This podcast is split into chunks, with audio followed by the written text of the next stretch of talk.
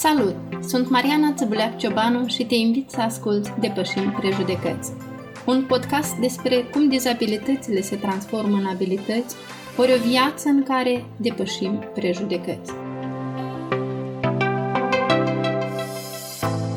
Așa după cum spuneam în episodul anterior, astăzi continuăm seria de inițiative sociale reușite prin prezentarea unor bune practici din teritoriu, în special a celor care vin în ajutorul și sprijinul copiilor cu dizabilități. Invitata mea de astăzi este logopedul Svetlana Plămădeală, care în acest scop a și deschis la locul de Baștină, în orașul Orhei, centrul Logos. Ideea de a deschide acest centru în orașul Orhei a pornit de la faptul că este o necesitate pentru orașul Orhei și nu numai. Numărul de copii cu tulburări de limbaj cresc, este un număr în ascendență și de aceea asta m-a făcut ca să deschid acest centru de dezvoltare și logopedie. De ce anume logopedie? Pentru că eu am finalizat studiile și masterul la specialitate de logopedie și psihopedagogie specială. Și având studii în domeniul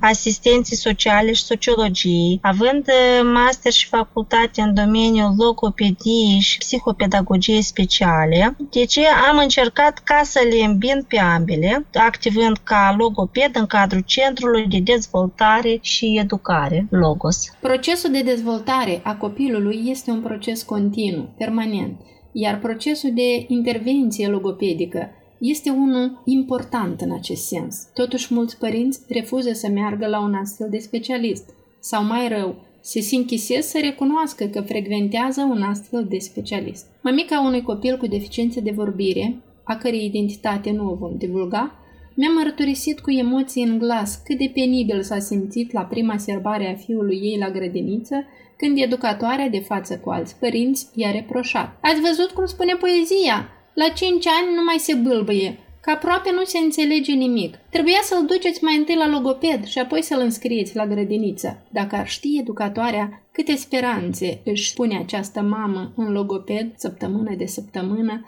ca să îmbunătățească situația copilului său. Totuși, mama nu a ripostat nimic educatoarei, pentru că, după părerea ei, restul copiilor îl iau peste picior dacă știu că merge la logoped, considerându-l mai greu de cap. Reacțiile incomode nu apar neapărat din răutate, ci din cauza lipsei de experiență, pentru că nu există un exemplu pozitiv sau din ignoranță. Părinții pot să-și dea seama că au nevoie de logoped încă de la vârsta cea mai fragedă. De exemplu, pentru copiii cu sindrom Down, vin cu propunerea și cu ideea că părinții au nevoie ca să apeleze la logoped pentru o consultație încă de la vârsta de 6 luni. Pentru copiii tipici, deja la 3-4 ani, în dependență de ce ar trebui copilul să spună la o vârstă prematură și dacă părintele observă, atunci este necesar să apeleze la ajutorul logopedului. Logopedul ne spune că limbajul și totodată vorbirea copilului pot fi stâlcite, peltice, sărace, absente sau câteodată total neinteligibile. E grav? Ne întrebăm. Nu există un singur răspuns la această întrebare. Fiecare copil este o individualitate și pornind de la debutul lui în viață și de la primele sunete rostite,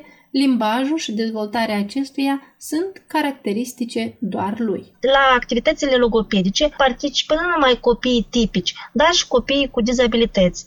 Chiar aș vrea să remarc adică faptul că primul copil care a pășit pragul acestui centru de logopedie și dezvoltare, Logos, a fost chiar un băiețel cu dizabilitate. Studiul intitulat Politici în educație pentru elevi în situații de risc și pentru cei cu dizabilități din Europa de Sud-Est spune că aproximativ 5% din copiii care încep școala au dificultăți de comunicare, iar 30% din victimele atacurilor cerebrale rămân cu probleme de exprimare persistente. Trebuie să cunoaștem faptul că specialiștii în logopedie nu lucrează doar cu copiii care nu pot articula anumite sunete sau cuvinte, ci lucrează și cu victimele unui atac cerebral, cu oameni cu probleme neurologice, bolnavi de cancer la gură sau gât, oameni cu malformații ale organelor de vorbire, pacienți cu răni la cap, etc. Așadar, logopedul nu este doar pentru copii. Unii percep că într-adevăr copilul lui este diferit ca alții și recunosc și conștientizează faptul că pentru a obține rezultat este necesar mai multe ședințe, mai mult timp, de implicarea și a părintelui. Chiar și la copii tipici este necesar ca părintele să se implice. La momentul când sunt contactată de părinte și părintele îmi spune că copilul meu este cu dizabilitate sau unii părinți chiar nici nu recunosc și nu vor ca să spun acest cuvânt copilul cu dizabilitate. Vreau să zic că nu pot și nu pot să fac diferența că, uite, copilul cu dizabilitate îl primesc la ședință pe copilul tipic nu îl primesc sau invers. Adică fie copil tipic sau fie copil cu dizabilitate, fiecare copil este primit cu drag în centrul de logopedie și dezvoltare. Eu vreau să zic că necesitatea centrelor logopedice la nivel național sunt foarte importante. Numărul de copii cu tulburări de limbaj este în creștere. Chiar uh, unele consecințele le au și situația pandemică în care ne aflăm. De ce? Pentru că copiii stau mai mult în fața televizorului, telefoanelor, cu cât copiii comunică mai des, chiar cu copiii de seama lor sau cu alți semeni. Astfel se dezvoltă și limbajul. Dar la momentul când copilul stă în fața televizorului, calculatorului, telefonului, copilul nu comunică și apare o stagnare în dezvoltarea limbajului. Deși dezvoltarea cognitivă poate să existe, dar tulburările de limbaj apar datorită insuficienței de comunicare, socializare. Atunci când resursele personale interioare și exterioare nu ne mai sunt suficiente ca să facem față eficient rolurilor și responsabilităților noastre de zi cu zi, terapia este adesea cea mai eficientă și rapidă cale de a depăși problemele emoționale sau de limbaj. Nu uita, stigma, precum că dacă alegi să mergi la un logoped sau un psiholog,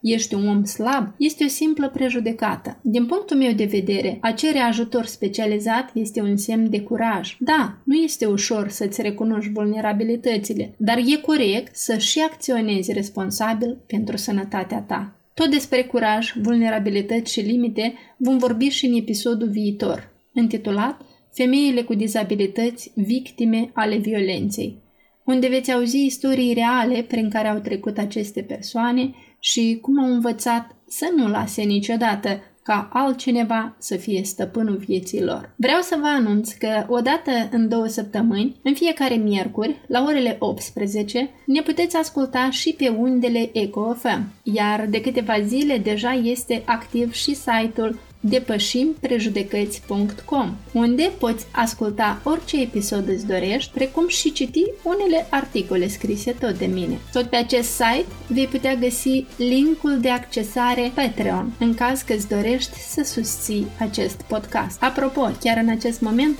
Tatiana Nimerenko, conaționala noastră din Londra, a devenit primul patron, iar lista poate continua cu numele tău. Devino și tu patron Depășim Prejudecăți.